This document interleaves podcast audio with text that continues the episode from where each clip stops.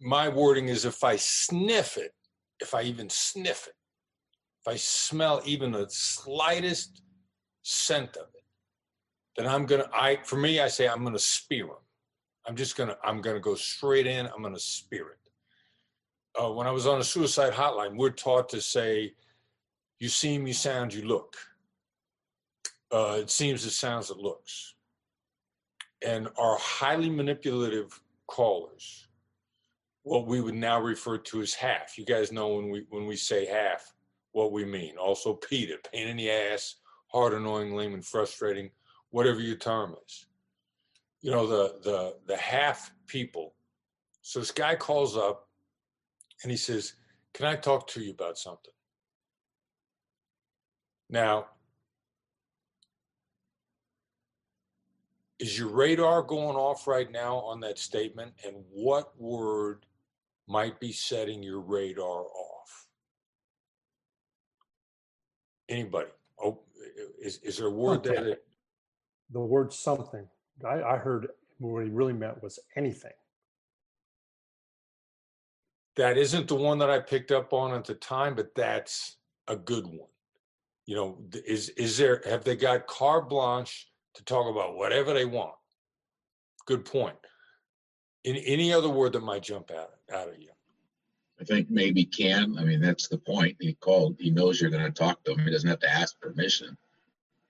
It's a yes oriented question, which is almost always a trap. That's another thing that you're picking up on, which is not the word that jumped out at me, but I like that you picked up on that one. Two. Can you repeat the phrase again, please? Can I talk to you about something? That means I talk, you shut the heck up. Not with. Two. And and I and I responded to the guy, said, I'll talk with you. Because I picked up on two.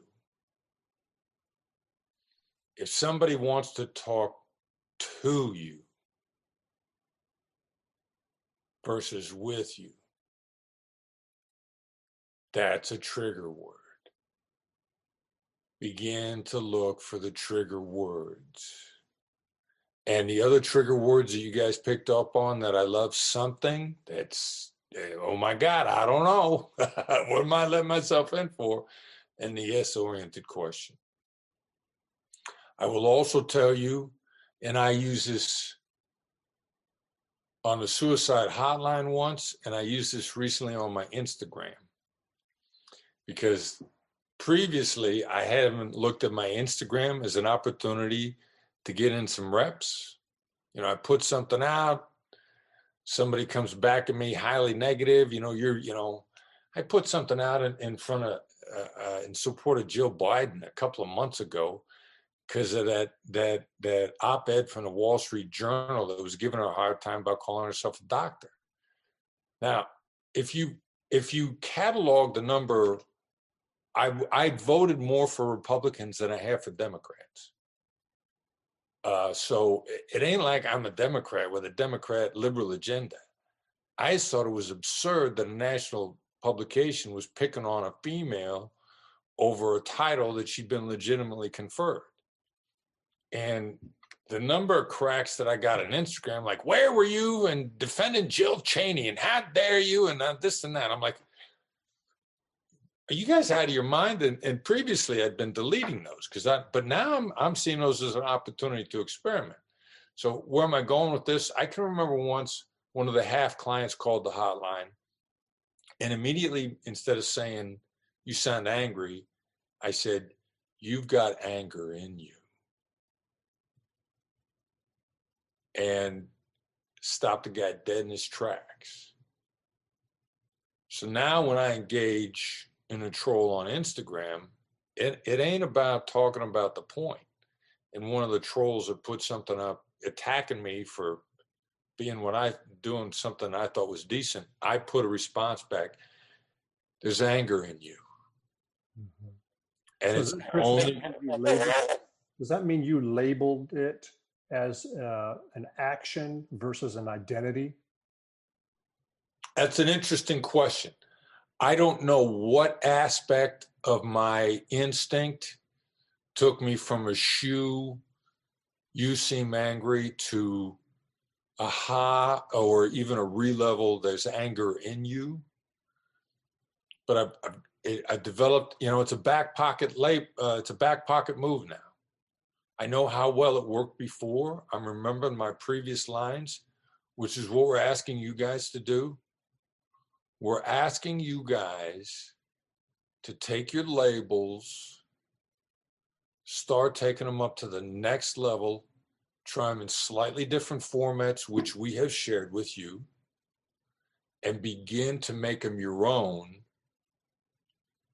in the low stakes negotiations so that you can trot them out in the high stakes negotiations. And this is the first time that I responded to a troll on social media that didn't trigger an ongoing argument. I, I, I, I responded to this guy, there's anger in you, and not another word from him and then a whole bunch of other people that are fans jumped in and were like, "Do you see what Chris just did? You hear Chris use that active listening stuff on." So I'm getting some of my low stakes practice in on the people before that I thought were trolls because you know you need. Ideally, we eliminate all the halves from our world, but practically we can just minimize them. And there are some halves that you're going to want to deal with and there are some halves that you're going to want to leave in there because you need to practice for when it matters. And that's what we're, Brandon and I are really driving you guys on that stuff now. We are going back over some of these points because we want your DNA, your daily negotiation application. And we want you guys raising the level of your skills where you either guest interviewing on some of our events or you guys are emailing going like all right it's about time you guys added me to your staff we want some impressive stuff from you guys and we're gonna that's why we're really spending much more time on taking these skills to the next level and what some of that looks like and giving you some of the scripting for it i think the other thing about that example that you gave with the social media thing is I, is I think it's a prime example of circumstance drive strategy. The environment and what the environment dictates and what the environment's threshold is, all of that factors in. And so, just simply put, Chris is a world renowned author. He's known as the negotiation expert on the planet. He's got a lot of fans and people know him to be a pretty nice guy, right? His persona, public persona, is not that he's a, a difficult individual. And so all of that factors into the fact that he can respond to someone specifically on social media and say, There's anger in you, and have it solve the problem. If I post, There's anger in you to somebody on a social media post that I've made, I'd be willing to bet a ridiculous amount of money it wouldn't go over as well. So that's that's the other thing that's difficult about like here's word for word what we did in our situation, and then have you pick up the phrase and then go drop it into another situation over here because the circumstances are different. I don't have the notoriety and world renowned respect that Chris Voss does chances that someone will be directly insulted by me typing there's anger in you on a public forum is something they'd be highly insulted by. And so I would never do that because I don't think the environment would allow it. That doesn't change the fact that I would still need to address it in some way. And I would probably, I'd probably have a lead up. Like, clearly you've thought a lot about this you know, I'd, I'd, want to identify the motivation behind why we got this beef anyway first, and then follow it up with some sort of no oriented or thought shaping question. I like those a lot.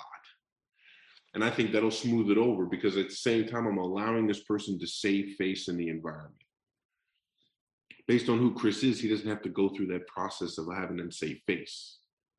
Because you also know he's trying to help, right? There's an automatic, he's trying to be helpful. You know he's not trying to be a jerk. He's a content expert. That doesn't translate to me in every given situation. So again, it depends. However, the learning point behind this of stopping the bull in its tracks based on proper identification of a dynamic still holds true. Now, the words that you use or the skill that you use to address it, again, is dictated by the situation. Start going with your gut. You guys have got the basic outlines for tactical empathy in a real shoe level format. And when your gut instinct starts sniffing something, think about how you want to go after it and learn from the situation. And there ain't no better place to learn than with the halves. Because the other thing that we have found since we've been actively implementing the philosophy of walking away from halves and sticking from elves in our company, a director of oper- operations, Davey, pointed out to me the other day that the elves are repeat customers and the halves are not. So not only the halves going to torture you and torment you, after having tortured you, they're not going to come back for more business. So this is these these are great people to experiment with, whether they're trolls in social media, whether they're halves in your life. Again, experiment with them in a way that's designed to create a better relationship. You're not looking to punish them. Your your approach is to create a better relationship. And that gives you a lot of latitude also. It also impacts your choice of words, it impacts your tone of voice. Your inner voice betrays your outer voice. If your inner voice is, I want a better relationship with you, then it's going to inform your choice of phraseology and it's going to be that much sharper because that's one of your guidelines creating a better relationship all right